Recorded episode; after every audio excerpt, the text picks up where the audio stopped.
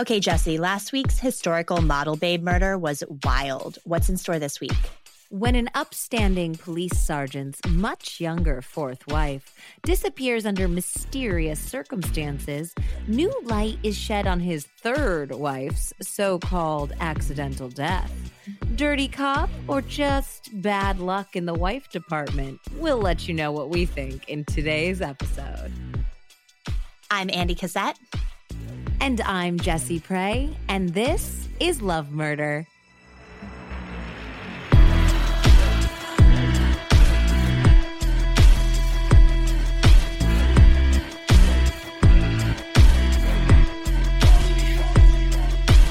Hi, Andie.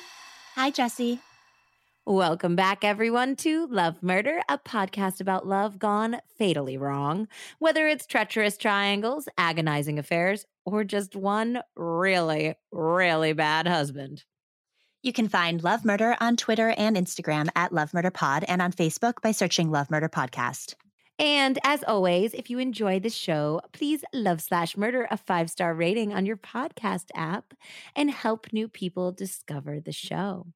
Yeah. And if you leave us a review, send us a DM or an email, we'll get you some stickers. Absolutely. And thank you guys. We've had some really cute reviews lately, and they absolutely warm our heart, every single one of them. And I gotta say, we are recording this like a month ahead of time. As you guys know, we've talked about it a million times. If you are new to the show, I swear we don't talk about this all the time. We get right to the crime, but we are about to both have babies. So these are pre recorded maternity episodes. However, when this comes out on Wednesday, the 24th, I think. The next day will be our girl Andy Cassette's big birthday. Yeah. And by big birthday, I mean you're going to be really big. I'm going to be really big because the baby's due date is two days after my birthday. So, you know what will Yes. make me feel way better is a really cute review. Yeah. and a baby. We might have two birthdays. so yes, um, you guys can't do anything to make Andy go into labor. Uh, so if you haven't already, and I know so many of you have left us wonderful reviews, but if you haven't already, we would love a nice review. And if you have Uh, and you haven't gotten stickers, please hit us up. Absolutely, absolutely. For Andy's birthday, we want to give you stickers. Yeah, this is really exciting. So hopefully, you know, like I said, we'll keep you guys updated, but hopefully there will be some announcements soon. Okay. Now, back to what we're all here for the true crime. Last week we went full historical, which you know I love to do sometimes. This week we are going absolutely opposite. This is a pretty modern case that was really well publicized. So I'm sure a lot of you guys know mm-hmm. of this case. I actually didn't really know that much about it. In honor of our, our friendship, actually, Andy, I'm pretty sure 2007, when this crime occurred, we were too busy becoming best friends and hanging out. Yeah. And like drinking martinis on Newbury Street and like working Yeah. as waitresses and bartenders. exactly. So I don't think we were paying attention to what was going on in the suburbs of Chicago. I was going to say, With- where did it happen? Uh, Do you know where Bolingbrook is? Bolingbrook. No. Yeah. So it's the most of the story takes place in Bolingbrook, but it's also near Naperville. Oh, I know where Naperville is. Yeah, and everybody Yeah. knows where Naperville. It seems like Yeah. Nathaniel said the same thing because he went to school in Evanston. Yeah. Um. So yeah. So this we were obviously busy being besties and getting drunk at this time, so we missed this story, and it is a ride. So I am very pleased that we finally get to do Mr. Drew Peterson. He is a piece of work. So I'm going to So- jump right in here. It was late, deadly dark, and freezing late October night in the suburbs outside of Chicago when Walter Martinek heard a banging on his front door. Looking out the window, he sighed. It was his neighbor and friend, Tom Morphey, a good guy who had a little bit of a problem with the drink. As Walter, known as Wally to his pals, opened the door, Thomas blurted out, I think I just helped Drew move Stacy. Wally was taken aback and asked Thomas to clarify, but Thomas was gone. worse than his friend had ever seen him, incoherent and rambling, clearly drunk. Thomas kept trying to press some cash into Wally's hands while Wally asked him where the money was from. Morphey couldn't or wouldn't answer his friend. He finally staggered off, leaving his pal mystified and confused. Thomas returned home where he drank himself into a deep blackout. His girlfriend woke him the next morning to tell him the news he already knew in his heart and soul. News that sent a tidal wave of guilt crashing over his hungover head. Stacy Peterson, Drew's wife and Thomas's stepsister-in-law, was missing. Thomas's girlfriend left and Thomas swallowed an entire bottle of Xanax, washing the pills down with a handle of cheap booze. Yikes. Not not good. He like a cried whole while- bottle? Yeah, he was trying to commit suicide. Okay. He cried while he laid back down in bed, wishing for it all to be over rather than face what he had been complicit in. The next time Thomas Morphey opened his eyes, he was miraculously alive in a hospital room in Naperville, Illinois. He fought to stay awake, but went under once again. It would take some time for the haze to clear and for Morphey to tell the story to the FBI and local police. An account that would shed light not only on the disappearance of Peterson's 30 years younger fourth wife, but reopen the mysterious case of the death of his third wife as well. The arrogant and manipulative police officer had gotten away with murder and more for years using his charm and cop connections. But now he would finally pay for his crimes. This is the sordid story of perennial scumbag and wife killer Drew Peterson and the tragic deaths and disappearances of Kathleen Savio and Stacy Cales Peterson. Yeah, I mean, the accidental third wife death is always suspicious if your fourth one goes missing. yeah, not a good look, dude. Um, you got away with one. Let's not press it here. But he did, and thank goodness he did, or they would have never nailed him. Ugh. Well, no, not thank goodness. I wish he hadn't. I wish he had gotten caught on the third. um, weird Also- turn of face there. The, the Peter, the Peterson last name is like cursed. It really is because it's the staircase guy Yep. and um Scott Peterson too. Oh no. I'm sorry, guys. It's just it's you know three in a row. We don't want to see four. It's sad. So let's start with who Stacy Peterson was. She was born Stacy Ann Cales January 20th, 1984. So she was like our age, um, more like my age, like a year older than you, in Downers Grove, a suburb of Chicago. Stacy's family suffered a lot of tragedy during her young life. When no. Stacy's mother, Christy, was one month away from delivering Stacy, so like how pregnant we are right now, Yeah. a house fire killed Stacy's older sister Jessica, who was only 18 months old. What happened? How? How? I don't really know the details of how it started. I don't believe there was foul play at hand, but the baby died of smoke inhalation. Did they get it out or was it in the building? I, no, I oh, think they got her out, but she the damage Oh, was already done on the little baby lungs. That's so sad. Also, I can't. Oof, I can barely like handle small things going wrong right now. I'm also moving, guys, and so it's been a, it's been a trip to move at eight months pregnant. I can't even imagine how you would feel being this pregnant and losing your baby girl, your older like, child, Horrible. And your house? Like, did their house? and your house. It, I mean, it would. I don't know how you'd crawl out of that. Additionally, speaking of things you can't crawl out of, in October 1987, Stacy's younger baby sister Lacey died of sudden infant death syndrome. Um, what? Yeah, so in 3 years, Stacy's parents lost mm. two baby girls. Before Stacy was even 4 years old, she had lost two sisters. Whoa. That's crazy. The tragedy sent Mother Christie on a understandable self-destructive spiral, you know. She had addiction issues compounded by depression and of course the circumstances of her life recently.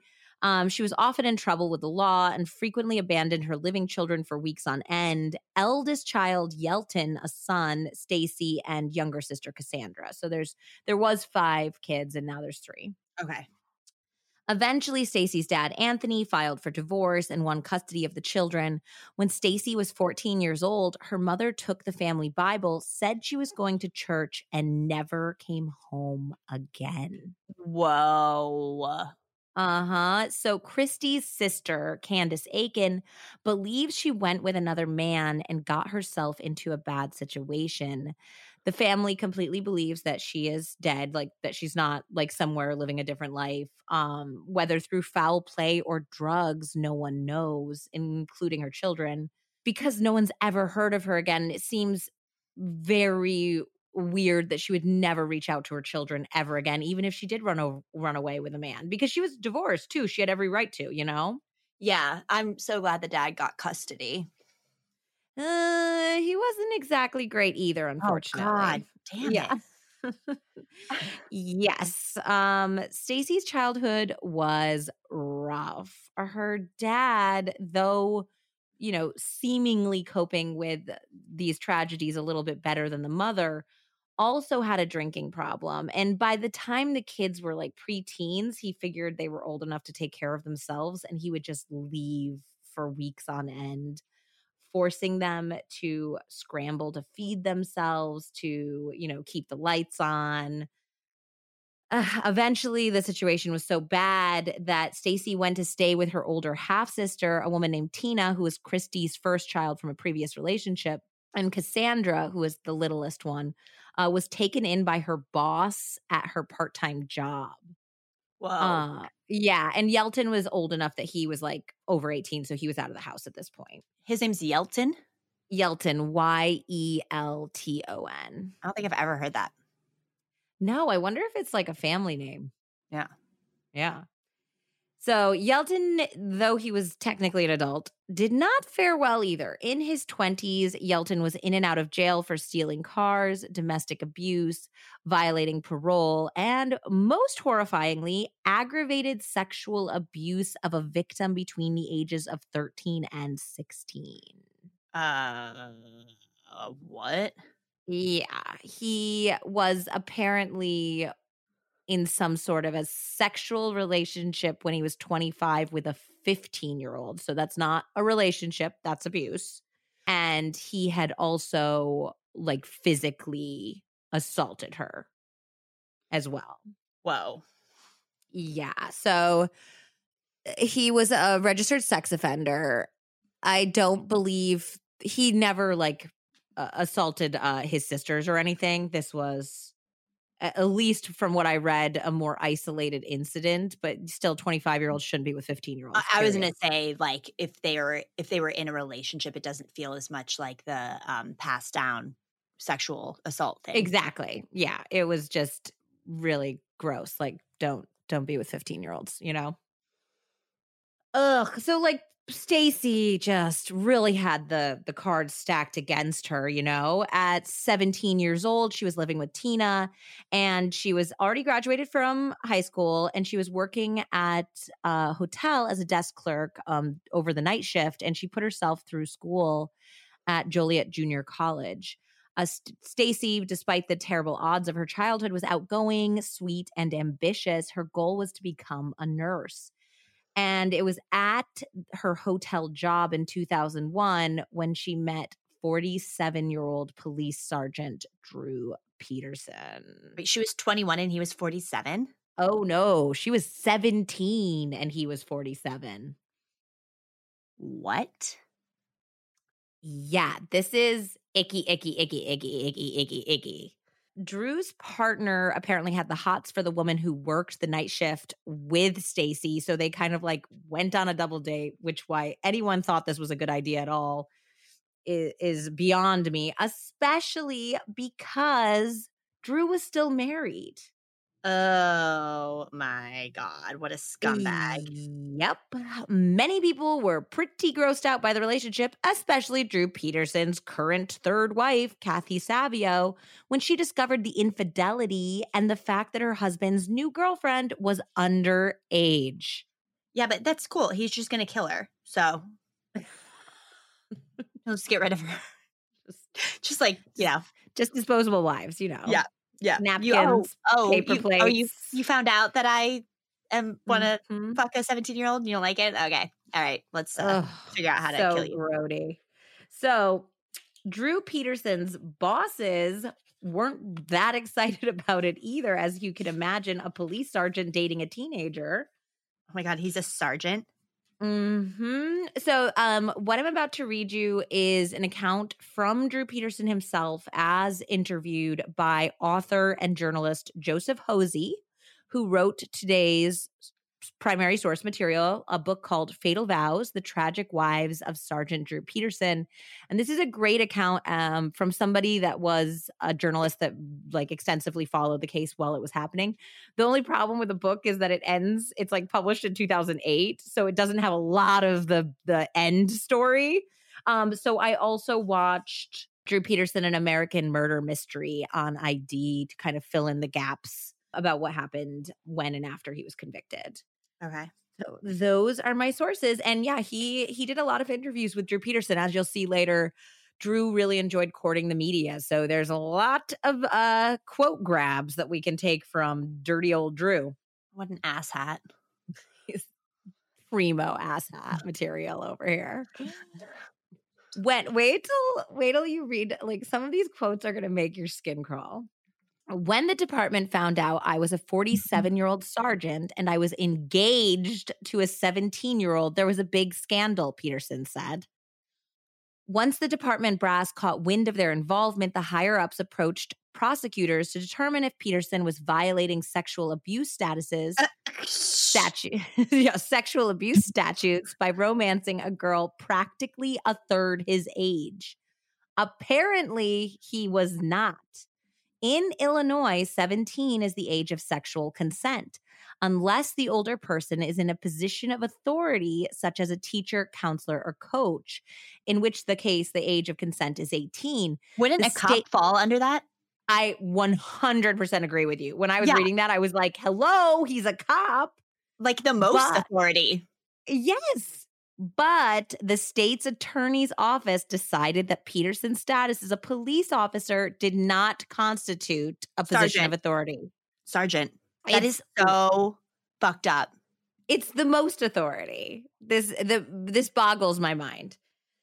The state's attorney said he's not doing nothing wrong, Peterson recalled, visibly pleased by the memory of getting the green light to carry on with his young love, whom he clearly intended to marry as soon as he was legally free of Savio. And I was going to say, isn't he also married? So isn't that? Yeah, he's also already married. Oh my God. What a scumbag. Stacy, who had suffered through a childhood and adolescence chock full of tragedy, food insecurity, and a lack of consistency, was drawn to the charming older man who could offer her financial security and stability. I mean, he picked a good target. I mean, she uh, she's also really beautiful. Stacy's like this blonde with these big, beautiful brown eyes. She looks so sweet. And Yeah. clearly, she was just looking for something that was going to be stable. And like, you look at somebody who's a police sergeant and you think, this is one of the good guys. This is this is somebody who's established his life. This is somebody who wants to take care of me. This is somebody who can protect me, you know? Did she know he was married? Uh yes, she did. Yeah. Um he told her he was already separated. He told her the tale is old as time, which is we are already separated and we are just working out the financial aspect of our divorce. You know that old story. Yeah. Also, like, who was who was that quote from? They said they ain't doing nothing wrong. Oh, well, it's Drew Peterson saying that that's what the state's attorney said. Okay. Yeah. So he not is the he brightest is- crayon in the box. No, he's not. Yeah, Not the sharpest tool watch- in the shed. You should watch some interviews with this guy because he's like a real Chicago piece of work over here. I can't do the accent. That was like New York or something. It's like SNL skit like the Bears, you know? yeah. I my my friends like teased my Chicago accent out of me. In You have Ohio. no accent now. Mm-mm. I have the, I get you most- get a little Cali creep every once in a while, but that's only in certain words. yeah, and I've also lived here the longest. Mm-hmm. So yeah, it makes sense why she'd be attracted to this guy, even though he's a disgusting dirtbag. Uh, he was like when he was wooing her, he did he pulled out like all the stops. He bought Stacy a Pontiac Grand Prix. He set her up in Oh. her own apartment and he Oh. furnished it for her. Yeah, so he was like, "Baby, I'm going to take care of you like from the get." Naive and swept away in the romance, Stacy later admitted to her friend and neighbor Sharon that she would often sneak into the basement of the home Drew shared with Kathy and have sex with him while his wife and young sons slept upstairs. That is horrifying. Horrifying. And you know what's crazy about that is that sneaking into somebody's basement to have sex is like a totally normal 17 year old thing to do. It is not a normal 47 year old thing to do. Yeah. So, like, she did not know any better in this situation. This guy is 30 years older than her. Like I, we said, almost three times her age. How old And are his kids? So, he has kids older than her from his first marriage, older than Stacy. Oh And then God. at this point, I think I think his younger kids were like Mm-hmm. maybe uh like 7 or 8, 7 or 8. So he has like little kids too, you know. Wow. Yeah, so Kathleen and Drew had been married for about 9 years when Drew struck up the affair with the 17-year-old. They had two sons who were under 9 and Drew had two grown sons, like I said, both older than Stacy from his first marriage. Kathy learned of his affair with Stacy from an anonymous note and finally began separation proceedings. But it wasn't the first time she had caught Drew cheating. Only a few years before Stacy, she had uncovered an ongoing relationship with another young woman named Heather by perusing Drew's cell phone records and noticing that there was like a lot of texts and calls to the same number. Yeah. Kathy herself had also become involved with Drew while he was still married to wife number two. Yeah. It's a little bit of a pattern. Yeah, it's kind of like how he gets out of the relationship is like how he gets into the relationship is how he gets out too, baby. Yeah. It's, I mean, like, I feel like that's always mm. such a red flag when, Such a red flag. I think like one out of a hundred couples that start without infidelity make it work. I like that Um, statistic that you just pulled out of your fucking ass. no, I'm just I am talking completely out of my ass. Like like I think that like when people are having affairs, they cling to this like my cousin's sister had an affair with a guy. and Now they've been married for 30 years. You know, they're all like Yeah, they're this- soulmates. they're soulmates. There's one person I know. We're soulmates too. We're gonna make it. It's like mm, 99 times out of 100, he's gonna cheat on you too. Sorry, babes. Dirty Dog Drew absolutely delighted in his new May December romance, or seeing as she was so young, maybe it's more like a February December romance here. He told the following to author and journalist Joe Hosey. Drew fondly recalled the joy he felt with Stacy and her antics to attract attention to them and leave onlookers scratching their heads about their age difference. For example, Stacy would grab him in public and kiss him passionately, then earnestly ask, "Do I kiss the best of all my sisters?" Oh. Okay. He, I just like literally threw up.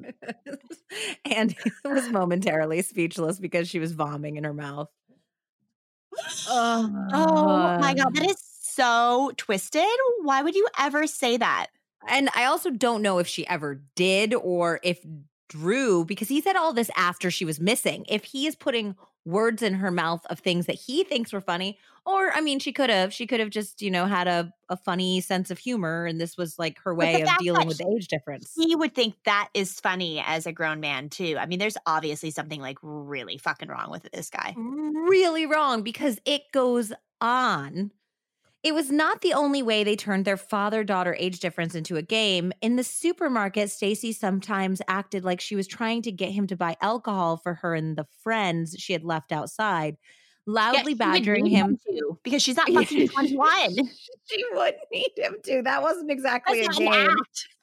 That's, that's, that's just the truth. That's I, I can't buy this booze.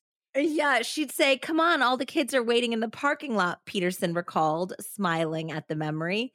And then this one grossed me out the most.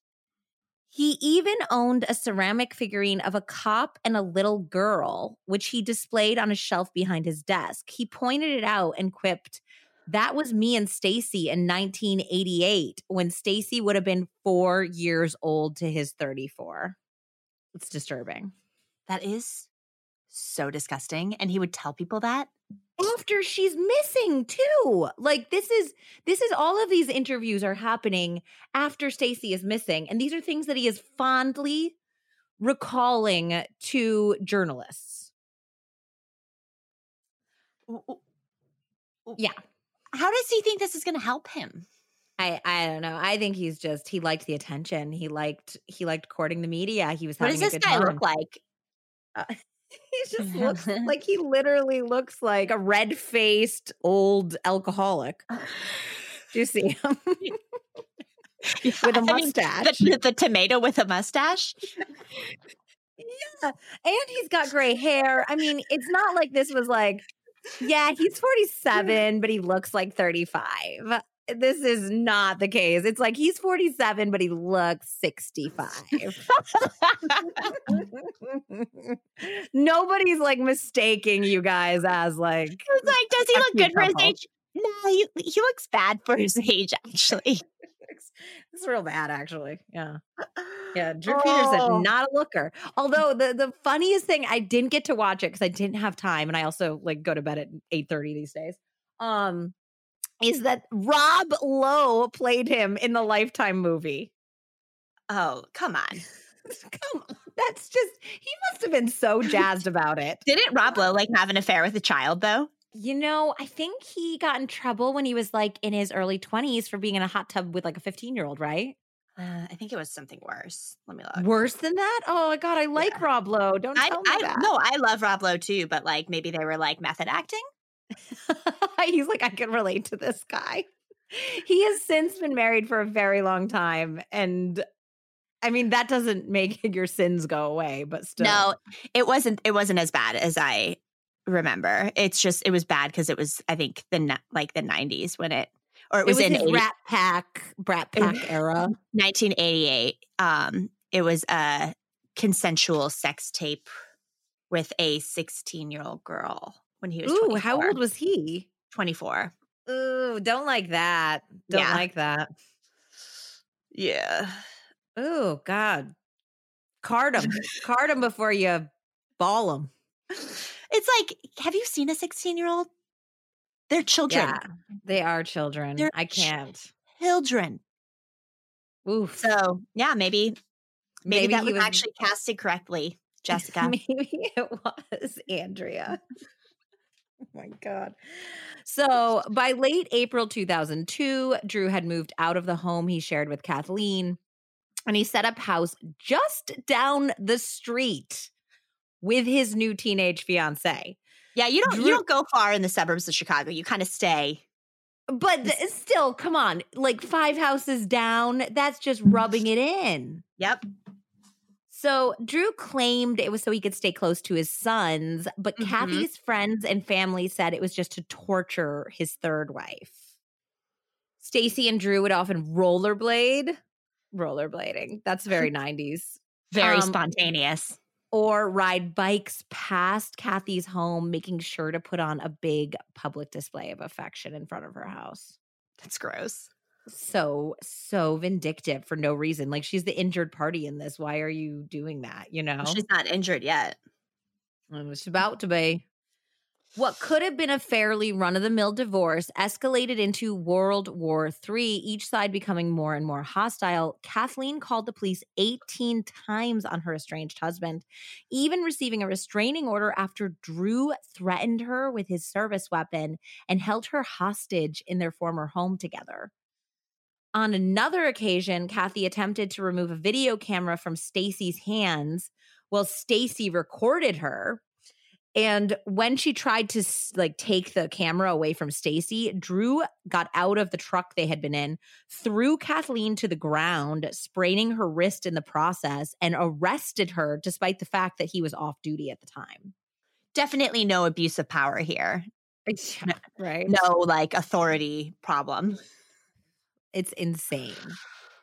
Stacy became pregnant and gave birth to Anthony, their first child, when she was only 18 years old. And Drew was still legally married to Kathy, which, of Ew. course, only made situations more acrimonious, you know? In a rush to get the marriage dissolved, the divorce was bifurcated, which is a pretty unique process, legal process, that means that the marriage is legally ended and separated, but the financial side of the proceedings and the division of property are still to be decided. So they allowed him to bifurcate this divorce so that he could legally marry his, you know, I think at the time pregnant fiance. But that means that the financial stuff was still not worked out. Eight days after the legal divorce, Stacy and Drew married on October 18th, 2003. Stacy was 19 and Drew 49. Uh, literally, vom. So, Vom, also, she should have been in college. She should have been dating boys her own age. She should have been like, you know, having fun, not marrying this guy and then getting pregnant again. Daughter Lacey, who was named for her sister who passed, was born in 2005. She is barely 21 with two little kids and a 51 year old husband in 2005. Good thing she can start drinking. Yeah, at least she can start drinking legally here. oh man, she's going to need it. Following the birth of Lacey, encouraged by Drew, Stacy embarked on a series of plastic surgery upgrades, including a boob job, LASIK eye surgery, and a tummy tuck. Drew insisted that Stacy had asked for all of the surgeries, but his ex-wives and friends of Kathy claimed it was typical of Drew to call his wives fat or refer to them as dogs and cows when he felt that they had gained weight wow, this guy's such a fucking piece of shit. Yeah. He like like after you have a baby and your husband's like, you look like a fucking cow. Um, no, I cannot. Nathaniel would never in a million years. I No. like it's just horrifying. Also, eh, he says later, like when it comes up after she disappears, he's like, Oh, she wanted all of those. She's like 21 years old. You bounce back. You don't need all of that. It's he was being a, a creep. So, like in the interviews, he tries to like portray himself as this like indulgent, supportive husband, being like, Of course she was beautiful, but like, you know, she wanted it for herself, and I would just give her whatever she wanted. But it- was more that he wanted his teenager to look like a teenager, you know? It's so gross. So gross. Stacy's friends' eyebrows were raised not only by the unnecessary body work, but also because Drew was obsessed with following Stacy.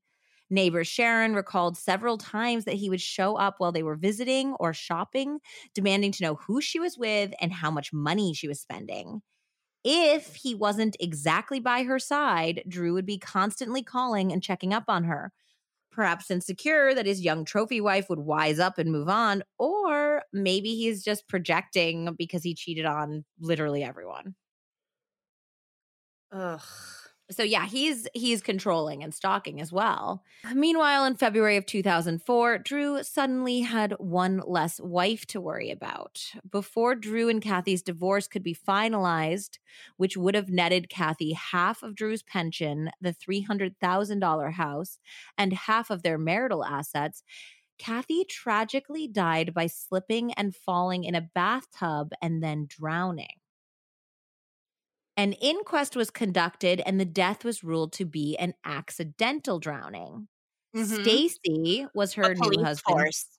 Mhm. The police force, which he is a member of, investigated, found it to be an accident, Oh and god. the only alibi for where Drew was the evening of Kathy's death was his new wife, Stacy.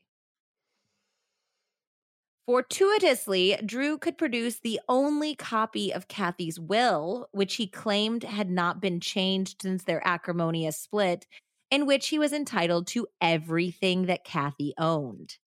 Stacy stepped up as a stepmother, going so far as to adopt Kathy's sons, and Drew Peterson's life was looking pretty darn good. That is until Sunday, October 28th, 2007, when, according to Drew, Stacy took off, abandoning him and her now four young children. Cassandra Cales, Stacy's sister, attempted to reach Stacy all day on Sunday and Monday, finding it very odd that Stacy wouldn't respond to texts or phone calls. In her mounting desperation, she drove to the Peterson house where she was met by Kathy and Drew's eldest son, who said, Mom and dad got into a fight, and now dad is out looking for her. Cassandra immediately called Drew, who told her that Stacy had called him the night before to inform him she was leaving him for another man.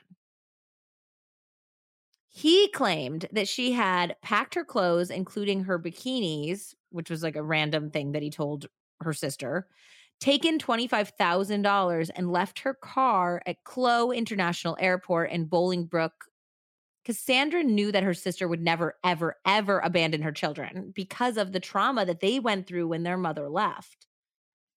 So she became immediately suspicious of Drew. Obviously. Yeah. Cassandra went to the police. Like she even like tried to go to a different uh police station in a different jurisdiction because she was so scared of going to the Bolingbrook police because he obviously was a sergeant there. But they ended up directing her back to Bolingbrook. What year did Kathy die? Kathy died in 2004. So this is only three years later. It's like it ends up being like three and a half years altogether. Supposedly, Drew went to pick up Stacy's car from where she allegedly told him he would find it. That area of Clow, the airport, was supposed to be covered by security cameras, but police found that the security camera that was supposed to cover that area of the parking lot had been broken for ages and never been fixed. Oh, really? Hmm. So, coming only three and a half years after his third wife's supposedly accidental death, the police finally stopped giving Drew a pass and began an investigation into him for Stacy's disappearance.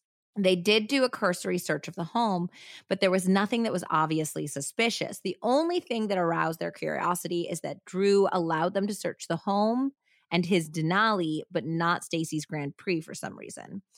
In interviews with the police and with the media, Drew sticks to his story that Stacy left him for another man.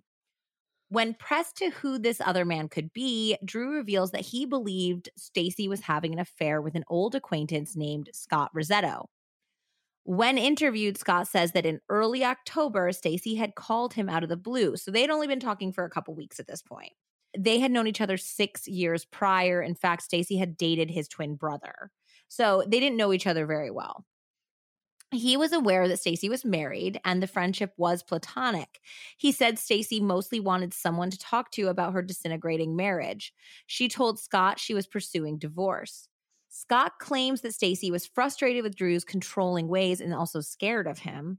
Scott also became scared of Drew as well after he appeared unexpectedly in a diner where Stacy and Scott were having dinner one night exactly a week before Stacy disappeared. Oh, wow. So, yeah, he had been somehow tracking her. I don't know the ins and outs of how. Um and he pulled up to the diner like with his sirens blaring in in uniform while he's like on duty and like rolled in and sat down across from Scott like next to Stacy in the booth and was like basically who the fuck are you? Do you know she this is my wife? Tracking her car. Yeah, he was tracking her for sure. Yeah. Yeah. And he was like, How would you feel if your wife was like talking to other guys and stuff? He took Scott's license and went back to the cop car to run it. What? Total, total abuse of power, obviously, but also like he's trying to intimidate Scott. Scott's like, look, I've known your wife for a really long time. Like we we fell out of touch. Like we're just friends. We're just fr- having a friendly dinner here. Yeah, there's buddy. nothing wrong with having a fucking friend. They're in public at a diner, just talking and like drinking coffee. So like there was nothing. It wasn't even like romantic. They're not even having like an, a romantic candlelight dinner over wine here. You know, Or I was gonna say, or booze at all. or at a booze. They're drinking coffee. And so Scott claimed that this episode really spooked him and he kind of cooled things down with Stacy, but his text messages that were recovered by the police suggested the opposite. In fact, in the last couple days before Stacy went missing, the two had exchanged flirty, even kind of sexual texts. Even more interesting is that Stacy's phone had pinged off of a cell tower near Scott's house when she allegedly placed that call to Drew the evening she went missing. So, like, when he said that she called to tell him she was leaving him for another man, reportedly her phone was near Scott's house. Yeah, which Drew knows where that is because he ran his license. Mm-hmm, exactly. You smart little cookie. While the cops were keeping both Drew and Scott within their sights, they received a call from the FBI with bombshell testimony from Thomas Morphey, Drew's stepbrother, who had just come out of a coma following his suicide attempt. Oh no. Yeah, poor Thomas. On Sunday, October 28th, Thomas had been enjoying a few drinks and watching the Bears Lions football game. The Drew Bears. The Bears. Drew had called him around 5 p.m. and insisted on meeting him at a Starbucks in Bolingbrook at 7 p.m., telling Thomas he needed some help. So Drew had always been kind of the more successful one, and Thomas more of a screw up. And Drew was kind of like would lend him money. He would help him get jobs. At the time, Thomas was out of work, and so Drew was like telling him that he was going to help him get a job at this department store. So Thomas was like a little drunk, but he was happy to do it because, you know, Drew had helped him out so much in his life. So he figured like the coffee would give him a boost from the day drinking, and he agreed to meet him at 7 p.m. So when they did get together, Drew bought him a coffee and told him he thought Stacy might be planning to leave him. Thomas was completely shocked, and Drew moved on to asking for his favor quickly next. This is what happened according to Thomas Morphey's account to the authorities and author Joe Hosey. So he said that Peterson said, I need you to wait here for a little while. Then he reached into his jacket, pulled out a cell phone, and handed it to Morphey. Take this. Whatever happens, don't answer it. Just stay here. Don't fall asleep. Get another coffee, whatever. Just don't leave and don't answer the phone. And don't call anybody either. Think you can handle that? Yeah, Drew. Peterson left. Morphey studied the phone. It was a nice one, but Morphey did not want to mess with it. He did not want to screw up. He sat there and tried to stay awake.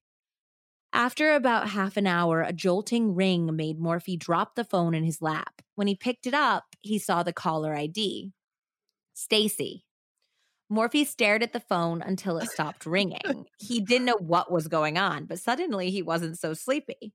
Another half hour passed before Peterson reappeared. When Morphey asked where he had gone, Peterson told him that he just went to run an errand. Morphey handed back the phone. Your wife called. Peterson put the phone in his pocket without looking at it. I know, he said. You did a good job. Out in the parking lot, Peterson said, Give me a call tomorrow. I might have something on that Myers thing. He got in his GMC Denali and drove off. A few hours later, he called Morphey again. You think you can come over here? I need a hand moving something. The Denali and the Grand Prix are in the driveway, so just park in front. You're all right to drive, right? So this is really late at night now. We're like talking around midnight. Okay. Same night. Same night that he was at the Starbucks. Okay. Morphey put on his jacket and headed for the door. He told his girlfriend Cheryl he'd be back in a minute. He had to go to Drew's. When he got to the Petersons' house, his stepbrother opened the front door before Morphey had a chance to ring the bell. As Morphey stepped inside, Peterson glanced around the sleepy cul de sac. It was a few days before Halloween. The air was crisp, the house almost dark as the street. The kids were sleeping, said Peterson, and Stacy was out with her sister. Morphey thought that was strange since both cars were parked in the driveway. Maybe Stacy's sister had picked her up from the house. Morphey followed Peterson upstairs and into the bedroom. He noticed a blue plastic barrel next to the bed. The barrel, Barrel? was it's a barrel next to the bed. The barrel was tightly sealed and it had two plugged holes in its lid, maybe openings for a pump. It looked a little smaller than a 55 gallon drum. Peterson squatted and put his fingers under the edge of the bo- barrel's bottom. I'll tip it, he said. You take it from the top. He pushed the barrel over, and Morphey accepted its weight. It was warm against his hands. Oh my God. Peterson backed out of the bedroom and toward the stairs. Morphey walked after, holding up his end. The barrel was not very heavy, and now Peterson bore all of its weight as he stepped backward down the stairs. Morphey asked what was in the barrel. Chlorine, Peterson said. Chlorine. Chlorine. Morphey thought it was strange that Peterson would have a barrel of chlorine for his swimming pool all the way upstairs next to his bed. You think? I was going to say it'd be even better if he didn't have a pool, but that would be so much better. He wondered for what reason it needed to be moved so late on a Sunday night, not to mention why it felt warmer than the air in the room. But he didn't ask any of these questions. He told himself to just believe his stepbrother, to go along with it, and show himself capable of helping with a simple task. Once downstairs, they carried the barrel through the attached garage and out to the driveway, where Peterson set it down to open the back of his Denali. The two men hoisted the barrel into the car. Peterson wedged a piece of wood against it to keep it from rolling around. Well, I better get this out of here, he said. Where are you going? Morphey asked. I know a guy who wants to buy some chlorine, Peterson said. Now? At midnight on Sunday night, he really needs this chlorine? He wants it pretty bad. Peterson pulled a wad of bills out of his pocket and palmed it into Morphey's hand. Ah, Drew, come on, Morphey protested. You don't have to. Gotta run, Peterson said as he climbed into his Denali and closed the garage door from inside his car. Morphey watched the door go down and then he drove home. Wow. Wow. So, At least he didn't like tell him. I know. I mean, it was so I feel bad for this guy. Mm. I feel like you know, obviously the best thing he could have done at this point is to immediately have called the police and been like, he's driving this way in this car, check what's in the back seat, right? Yeah. But I think he had been drinking all day. I think he was confused. He was like, you know, obviously questioning what really happened in his head. It had this guy's really, a sergeant. There's no, he, it doesn't matter officer. who you call. It's his stepbrother yeah. who had always helped him out in life. So the he, only people you can talk to are the FBI, which is who he said the story to, right? Exactly. Yeah. yeah that, that's like the only like you can't go. What are you going to do? Go go to the Bolingbrook P- Police Department? To his coworker, yeah, to his colleagues. No. Mm-hmm. So yeah, so instead he went home. He poured himself several drinks and he began to put the pieces together. He later would not remember stumbling over to Walter's house, though he would recall attempting suicide the next day. Later, he would tell author Joe, It still kills me. There's not a day that goes by that I don't wish I could take back that day. I know, but like, how was he this? Like, that's like the fact that like this dude's Drew's actions like directly affected like this guy too, who like he didn't kill, but he did kill a part of him oh, from absolutely. I mean, thank goodness he pulled through because they wouldn't have had this testimony for Stacy to get justice for Kathleen, yeah. Yeah. but also for himself. It would have been another victim of Drew Peterson. And he's just he taking care of all the kids. Uh, I guess the older kids. So his like kids with Kathy at this point were teenagers. So they were home with the other littler kids. Yeah. So ridiculous. Mm-hmm. He gave his full statement to the police in exchange for immunity, which I think is totally fair. Like that he not get prosecuted for helping, you know, hide a body. Yeah, when he didn't even know that he didn't know what, yeah. what was going on. And immediately upon waking up, he told his story to the FBI. Yeah. From Thomas's statements and what they could infer from Drew and Scott, the police came up with a working theory of what happened to Stacy. So the timeline's like not exact, but this is generally what they think happened. Drew had left work early that day, potentially surprising Stacy, who was texting Scott, infuriated by the racy texts and the admission of plans to leave him because Stacy had actually already consulted a divorce attorney at this time. Drew became enraged and killed Stacy in their bedroom. So we don't know necessarily if he killed her before or after the Starbucks thing. But eventually he stuffed her in the blue barrel. At some point he drove Stacy's phone to near Scott's residence to call his own phone, which was obviously when Thomas Morphey's you know was at the Starbucks and it might have happened in like a park right outside the Starbucks. Um he might have been like wandering around outside but it's near the Starbucks. Obviously the idea was to set up Scott for the murder clearly. Afterwards, he called Thomas to remove Stacy's body under the cover of darkness. Authorities believed that Drew would have dumped the body near Scott's home to further implicate him. So they began to search the surrounding wooded areas and bodies of water, but they never found her. They never found the bin? Never found the, the barrel. Yeah. To this day, they haven't found her. Whoa. Yeah, it's devastating. So, while we ponder that, and while the cops are closing in on one of their own, let's rewind and talk about who this piece of shit is. Drew Walter Peterson was born January 5th, 1954, in the suburbs of Chicago, where he attended Willowbrook High School in Villa Park, Illinois. This is where Drew would meet his first wife, Carol Hamilton, now Carol Brown. After high school, he joined the U.S. Army and trained as a military police officer. He married Carol at the age of 20 in 1974 when Carol was only 17. Hmm. That's this is the definition of uh I keep getting older and they stay the same age. So the couple had two sons named Eric and Stephen. Carol would later go on to tell Good Morning America that there weren't any signs of violence or controlling behavior in their young marriage, just lots and lots of cheating. Eventually, Drew's repeated infidelities tore them apart, and the couple divorced in 1980. Both parties chalked up the failure of their marriage on getting married too young and, of course, infidelity. Drew was assigned to the Metropolitan Area Narcotics Squad in 1978 and even received the Police Officer of the Year award from the department in 1979. In 1982, Drew married Vicki Connolly, a 23 year old single mother, five years Drew Jr. So this is starting a trend. Like his first wife was only three years younger. This wife is five years younger. The next wife will be 10 years younger. And then the last is 30 years younger. Wow.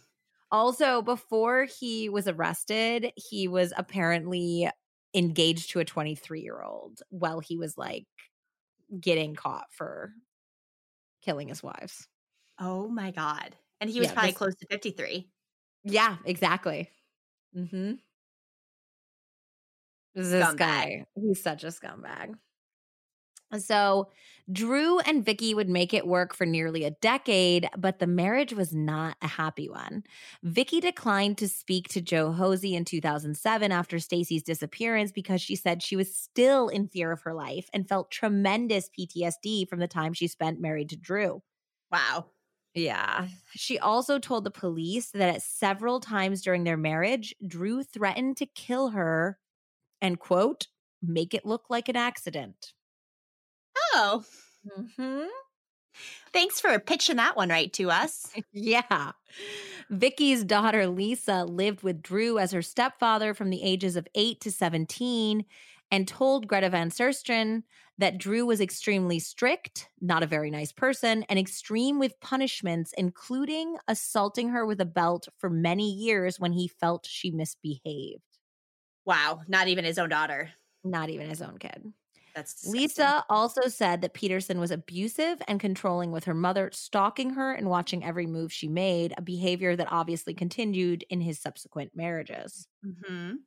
During his second marriage to Vicky in 1985, Drew was fired from the Bolingbrook PD for running an unauthorized undercover operation while working for the narcotics squad. Yeah, you'll see. We'll get into this. Basically, he pulled Vicky's brother into what he claimed was an undercover drug operation meant to make Drew look like a dirty cop who was ready to cash in on his police and underworld connections. Here's what Drew, but also the drug dealer that was supposedly involved in the plan, told author Joe Hosey about it. So it, it sounds like to me he did not turn in an investigative report on this undercover operation until he was caught. The investigative report Peterson turned in on his dealings with Rock, that's the drug dealer, from April 28th, 1985 to May 3rd, 1985, starts with Peterson making plans with Jerry O'Neill, the brother of his second wife, for the purpose of purchasing cocaine from Anthony Rock. Peterson said he hoped to lure Rock into selling him cocaine by convincing him he was a dirty cop. In his report, Peterson said he told Rock that he was tired of watching everyone else get rich and that he now had an entire system set up to move cocaine. And if anybody could help him, it would be Rock. The whole dirty cop ruse, Peterson later explained to me, that's the author, was why he took his ex brother in law along to set Rock up. O'Neill, with whom Peterson remained close even after divorcing O'Neill's sister, was described in Peterson's report as a member in good standing of the Hell's Henchmen motorcycle gang. P- Peterson told me he brought O'Neill with him in hopes of appearing more genuinely criminal. Their Oh adversarial uh-huh. Their adversarial occupations notwithstanding, Peterson and O'Neill's friendship ended only with O'Neill's getting his face shot off in Cook County, Illinois. Yikes. During the during this not, exchange. not during this exchange, it was after. Yeah. okay. The man or men who gunned him down have never been brought to justice. That's just a little side note. A local police officer who worked in an undercover narcotics unit said enlisting one's civilian brother in law for assistance in a solo drug operation is highly unusual. Nonetheless, Peterson managed to set up a meeting with Rock. Peterson said he proposed a business arrangement with Rock in which he would buy cocaine from him in exchange for 20% of the front and 10% of what was sold afterward. In his report, Peterson said he agreed, but told Rock he would look for a better connection elsewhere once it had started. Rock, so he talked to also to this drug dealer guy. Rock has seen Peterson's report and told me it was dead on accurate, just opposite in terms of the business arrangement. Rock told me Peterson approached him with a plan in which Peterson would supply Rock with cocaine ripped off from his drug raids with the narcotics squad. I Ex- knew it was going to be something like that. Mhm. Expecting Rock to move it and surrender a percentage of his net sales. Rock told me he was not interested in Peterson's scheme. In other words, according to Rock, there was no dirty cop pretense at all. Peterson genuinely wanted to sell drugs through Rock. He was truly just a dirty cop. A dirty drug dealing cop. Dirty, cheating, drug dealing, teenage boinking cop. Wow. Yeah, he's not. There is like no world in which we can pretend this is a good guy. Wow. Did they end up prosecuting Rock? Uh, I don't know what happened to Rock, to be honest. But it seems like at first, at least, the police commissioner was going after Drew. Um, he was fired and indicted, but later the charges were dropped and Drew was allowed to regain his job. There was a counter lawsuit that Drew and his attorneys filed against the state. And it seems like to me, Drew had some dirt on something that was going on with the police. Yeah, he's like blackmailing them. Exactly. So somehow, through whatever he knew, or he got away with it and he got his job back. Meanwhile, Drew was also keeping busy, cheating constantly on Vicky. Vicky was worn down by the constant abuse and infidelity, but terrified of leaving Drew, fearing violent repercussions. Luckily for Vicky, Drew eventually became so enamored with one of his affair partners, Kathy Savio, that he divorced Vicky. Kathleen Savio was a beautiful, funny, kind 28 year old bookkeeper when she met and was wooed by 38 year old Drew Peterson. Naturally, again, he told Kathy he was already separated from Vicky, so Kathy never suspected she was the other woman. That is until years later when she began discovering Drew's other other woman. Wow. So yeah, so she wasn't like sneaking around in the basement. No, she wasn't like going into his house and stuff. Yeah. Like he convinced him that they were like pretty thoroughly done by then. Drew and Kathy were married in 1992, only two months after Drew's divorce from Vicky was finalized. Kathy and Drew had two sons in quick succession Thomas in 1993 and Christopher in 1994. The marriage, just like Drew's previous marriages, was plagued with abuse and infidelity.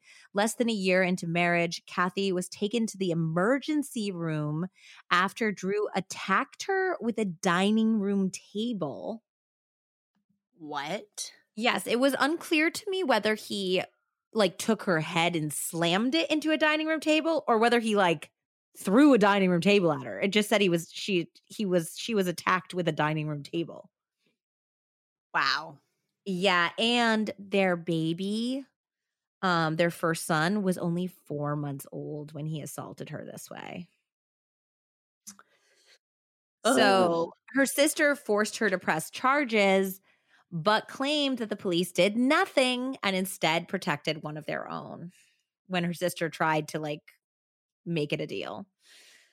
Kathy's sister said that there was a lot more violence in the home, but Kathy failed to report any of it because she knew it would go nowhere and only endanger, you know, her situation with Drew. Yeah. And like she's probably thinking about the kids and everything too at that point. Exactly. Just like he had with Vicky, Drew reportedly often told Kathy that he could, quote, kill her and make it look like an accident, which is exactly he what he did. Yeah. Mm-hmm. It's the only thing he's ever been honest about. Mm-hmm. Lacking Stacy's body, the cops were at an impasse at how to prosecute him for killing his fourth wife. They finally decided to reopen the investigation into Kathy Savio's mysterious death, much to the relief of her family and friends who knew all along that he had killed her. Yeah. Dr. Larry Blum, a pathologist, was called in to perform a new autopsy on Kathy's exhumed body and determined conclusively that Kathleen's death had been a homicide and not an accidental drowning as previously suspected. So what did they find that was different that than when they did the uh, for starters, Kathleen had no drugs and alcohol in her system that would make her more likely to accidentally fall or drown. Um, okay. She was covered with bruises that indicated a struggle, particularly to her back and sides. She also had a two inch straight line laceration to the back of her head. And they had originally said, oh, she has this cut on the back of her head because she slipped and fell and hit her head on the bath. Okay. But if you look at the crime scene photos and study the crime scene, the bath was actually oval shaped and everything, all of the like edges were very soft and round. Yeah, I that's what I don't mean. Like, I don't understand why they didn't th- consider homicide more. Well, we'll get in. We'll get into it a little bit more. Okay. okay. Um, yeah. So it was impossible that the soft slope of the bathtub edge could have caused that laceration. Um, nor was there any blood transfer. If she had cut open her head on the bath, there would obviously been blood on the bathroom, which there wasn't. The also like the way she was the position of her body was face down and with her feet jammed against the sides of the tub, which was completely inconsistent with the position of somebody who had accidentally slipped and fallen backwards, clearly. Yeah. So Blum so ultimately he did a horrible job making it look like an accident. A horrible job. So he didn't keep his word. no. Well, he made it look like an accident, just a very bad accident, like a, a poorly staged accident. Blum contended what was more likely was that the murderer had struggled with Kathleen eventually gripping her around the sides from the back in a bear hug style pickup and forcing her into the bathroom. He then pushed her head into the toilet where he drowned her. And what caused that two inch laceration was her head hitting the back rim of the toilet bowl which completely matched up if you took like the size of Kathleen's body and head in account to the toilet that was in the bathroom. Okay. After that, he obviously placed the body in the bathtub to create the illusion of an accident, albeit, like we've said, quite poorly. With the new autopsy report and statements made that shed light on Drew's shaky alibi for the night of Kathleen's murder, we'll get into it. But Stacy said some things to people about what she said for his alibi. Drew was finally charged with Kathleen Savio's homicide and was indicted by an Illinois grand jury in May of 2009. After years of delays due to Drew's attorneys fighting to exclude hearsay, namely like a, a, big portion of this is obviously the new autopsy but it's a lot based on what kathy and stacy said to various friends and family about drew's behavior and about certain things that happened on the night that kathy died. And his attorneys were trying to fight those things from being allowed in saying that they were hearsay and the judge was like, nope, we're going to allow it. Because obviously, those women are dead by his hand. They don't yeah. have a voice in this. So they're going to at least hear like testimony from people who swear to what these women said to them, you know? So it, the the trial didn't start till 2012, nearly 5 years after Stacy's disappearance and more than 8 since Kathy's murder due to all these holdups. And when it finally did start, they allowed the hearsay in. Um, but the prosecution was not allowed to introduce Stacy's disappearance into Kathy's murder trial which of course would make it much harder because they can't establish a pattern there. So this was definitely like a threefold challenge at this point. The death had originally been ruled an accident. Two, the there was no physical evidence that definitively tied Drew to the murder due to the mismanagement at the crime scene, of course. And number three, they could not establish a pattern as they could not discuss Stacy outside of the lens of her being his wife at the time of Kathleen's killing. Okay. So this is not exactly a slam dunk case over here. What they definitely had was motive. Drew would stand to lose his house and half of everything else, including his pension, if the financial portion of the divorce had been finalized. Uh, they also had testimony that proved a history of abuse and the chilling threat of killing both Vicky and Kathy and making it look like an accident, as we've heard. Mm-hmm. The defense countered in their opening statements that Kathleen died of an accident, that any reports of violence came during the Petersons' contentious divorce and were fabricated by Kathleen for the sole purpose of gaining more of Drew's financial assets. That's not true, though. The dining room table incident was. Yeah, before. exactly. Way before their divorce. Then they went on to portray Drew as an upstanding family man, a military police vet, and a longtime community servant. Mm. Guys, I wish you could see Andy's face right now. It's sublime. It is like like real pissed off Nana face is what she's doing. She's also like Mhm. cloaked in a weird blanket right now or something. I- What is it? it's my sweatshirt, but I can't put it on because I don't have cool wireless headphones like you. Uh, So she looked like a really angry Princess Leia with her hair back and her like microphone, uh, not microphone, um, headphone head- buns. headphone buns. The prosecution called their witnesses first, including Mary Pontarelli, Kathy's neighbor and best friend, who had found Kathleen's body in the bath. She testified that Drew reached out to her to check in on his ex, whom he had been unable to reach. Mary and her husband Steve went to Kathy's, and Drew actually came too, but he told them, he's like, Look, I'm going to stay outside. I don't know what's going on in there. And like, I'm her ex husband. So I'll just like stay out here. You just tell me what's going on. Well, Steve and Mary waited for the police. You know, obviously they went in, they found her in the bath. While Steve and Mary waited for the police, Mary noticed that the crime scene was suspicious. One, Kathleen's hair was down and wet. When she bathed, she always, always, always put her hair up in like a bun or a high ponytail, as most women do when they take a bath. Yeah. Number two, she was wearing a gold necklace, which seemed unusual because Kathleen always removed her jewelry before bathing or swimming. Like they had been like swimming at each other's houses together or something, and she'd always taken off her jewelry. And number three, there was no robe, towel, or bath mat in the bathroom. I love nosy neighbors. I read this to Nathaniel, and he's like, Do you women really like know how your friends take baths? Like, he's like, This seems like very particular information. No, I think she's just smart and has probably was probably one of the like early true crime fanatics. yes, She's like, wait she's, a second. She's one of us. She's fucking Sherlock over here. She's like, I don't see a towel. I don't I see a like bath Mary. mat. I'm really I don't into see a robe. And like even with the hair up, hair down thing, whatever, you know? But the fucking fact that there was no towel, bathrobe, or bath mat at the scene that she walked in on, she saw it. That she like noted that. I mean, it's amazing that she had the presence of mind to notice it when her best friend is dead, you know? Yep, yep, yep, yep. But incredible. But yeah, that does doesn't make sense. No no person in the world gets into a bath or a shower without having a towel handy, you know? No. No. So, next, Sergeant Patrick Collins, who is not a homicide detective, detailed his experience on the scene and what went wrong in collecting evidence.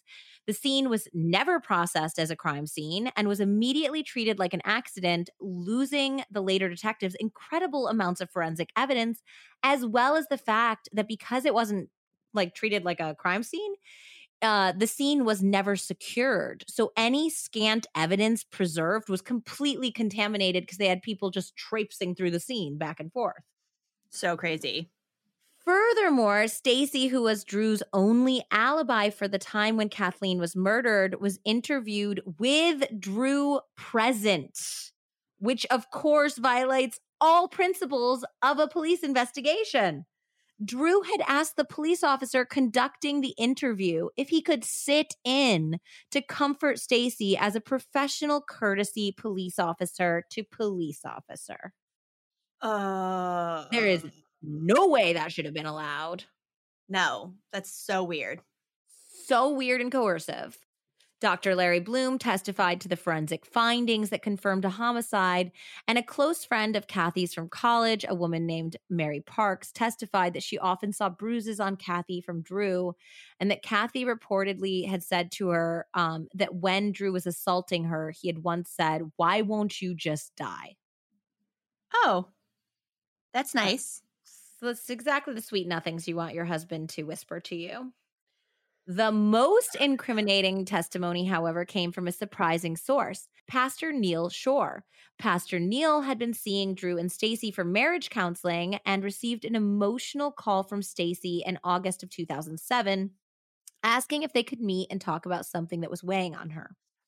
The two met for an impromptu counseling session at a Starbucks, and Stacy told Neil a chilling tale. She said that the night of Kathleen's murder, Drew was not home and was unreachable by phone. When he did finally come home, he was dressed head to toe in black and was putting women's clothing in the washing machine. And then he removed his own clothing to add to the load. Stacy asked where he had been and what he had done, and Drew had reportedly told her, You know what I did, and insinuated that Kathleen would no longer be bothering them. He then forced Stacy to stay up all night while he coached her on what to say to the police so he could get away with the perfect crime. And he nearly did. Yikes. Stacy felt tremendous guilt at lying to the police and helping to cover up Kathleen's murder. She was also preparing to leave Drew and was scared at his reaction. It's just so this was 2 months before her murder and disappearance, her disappearance and for sure murder. And it just, I just wish she, and I understand it when you're dealing with a police officer, you cannot trust the police. But if she had gone to someone, to something, she could have saved her own life. Or if the pastor had reported it to the police, maybe. Yeah. But it's privileged communication, and she didn't want to report it. So just, it's devastating to think that she could still be alive and those children could still have a mother. Privileged information, though, isn't like, do you mean on the church's behalf, on the pastor's behalf? On the pastor's behalf. Like, but isn't um, it like when there's actual like crime or murder involved? Isn't I- it? Are they? I don't think so. I know like um doctors and therapists are are mandatory reporters, I believe. Like I believe that they have to report it. I don't think priests do. I don't think priests and pastors and religious con- people who take confessions, I don't think they have to. I think they're exempt because of religious rights. Hmm. Yeah. I mean, you guys can correct me if I'm wrong, but that's my understanding at least. So the prosecution rested and the defense brought in their witnesses. They had a state police officer who claimed that Drew had no bruises, scratches, or DNA under his fingernails to suggest that there had been a struggle. They brought in Kathy's boyfriend at the time of the murder, who testified to having doggy style sex with Kathleen two days before her death. So they're trying to say that those bruises that were in the forensic report, the ones that were on her sides, her back, and her knees, were from sex two days before the murder. The guy didn't say that she was bruised. He just admitted that they had had doggy style sex. That's all. you don't get bruised from having doggy style sex. No, you get bruised by somebody assaulting you and drowning you in a toilet, you know? Yeah. So Harry Smith also um, was a witness. Um, he is a divorce attorney who Stacy had hired, and he testified that she had asked him if she could get more money from Drew in the divorce if she confessed to the police that she knew Drew had killed Kathy. So this backfired spectacularly. This was the defense's witness. They brought this guy in. Their point was to like say that Stacy was so financially motivated that she was willing to lie to the authorities to quote get more money. But instead, especially paired with Pastor Neil's testimony, the jury just heard that Drew killed Kath- Kathleen. You know, that's all Yep. they heard. Yeah. Yeah, the the defense attorneys, like there's a couple of them on his team that are on the the ID doc and they're just like, "Yeah, this was a really bad idea." they're like, "This backfired in our faces a lot." Like they're like full on just, "Yeah, we are bad. we fucked up." Oh, but if they like intentionally did it? That would be great. Well, it's so funny. I'll uh, I'll mention this later, but there's a part in the trial where Drew is acting so insane, and they have like the uh, his own attorney doing the talking head on the dock, and he's like, he's pathetic. it's like they did not like their own client here. That's crazy. After closing arguments, the jury deliberated for 14 hours, and they found Drew guilty of first degree murder. Yay! For both or for Kathy? just for Kathy. They have never been able to try him for Stacy's death because her body has never been found.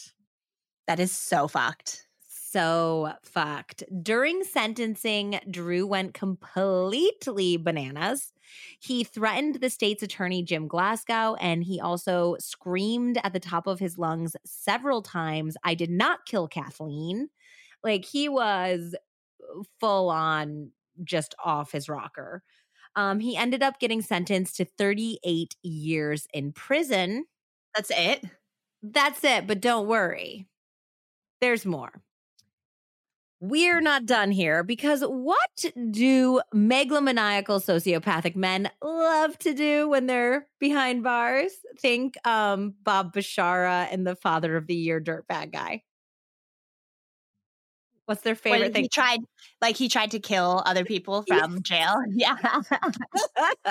they love us when men lose these types of men who are very controlling lose control they try to control the situation from prison and it always backfires so yes he tried to hire a hitman from prison to kill the state's attorney jim glasgow Holy sh- yeah That's a real dumb one. That's a real dumb dumb.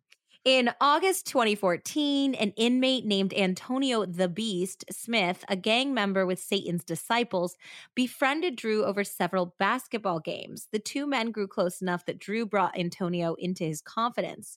He told him that Jim Glasgow, the state's attorney who prosecuted him, was the entire reason that he was in prison and he was blocking all of his appeals. So he wanted Antonio to help him arrange a hit to get Glasgow out of the picture, in which then he thought his appeals would go through and he could potentially get out of prison. Antonio went straight to the authorities and was entirely truthful, smart, and seemingly reliable. He was asked to wear a wire and was promised no time off his sentence in exchange for his participation. So he just did this out of the uh-huh the goodness of his heart although i'm sure that parole boards would look favorably upon this obviously No, yeah, that's, I mean, that's great. hmm but yeah like even in the trial they can't say well he just did it to get time off because he didn't get any time off for this That's almost better. it's a lot better it's a very strong case for Yeah. the uh for the state's attorney as a part of the ruse antonio told peterson he had arranged for his uncle to kill glasgow by christmas 2014 and this is from the recording i told him what you said that it's the green light on it that it's basically go ahead and kill him smith said in the november 15th 2014 recording that's what you wanted right it ain't no turning back Okay, all right, I'm in, Peterson responded. From the first time we talked about it, there was no turning back. If I get some booze in here, we'll celebrate that night. Ew. Mm. Do you think he kept the mustache? I don't know. I don't know. I actually, you know what? I haven't looked at like any later mugshots or anything of his. So I'll have to look it up when we uh, go to do the Instagram. Drew Peterson was charged with solicitation for murder and solicitation of murder for hire. And this time it took a jury only one single hour to declare him guilty on both charges. On July 29th, 2016, Drew was sentenced to an additional 40 years in prison. Given that he's 67 now, I do not think he'll ever see the light of day.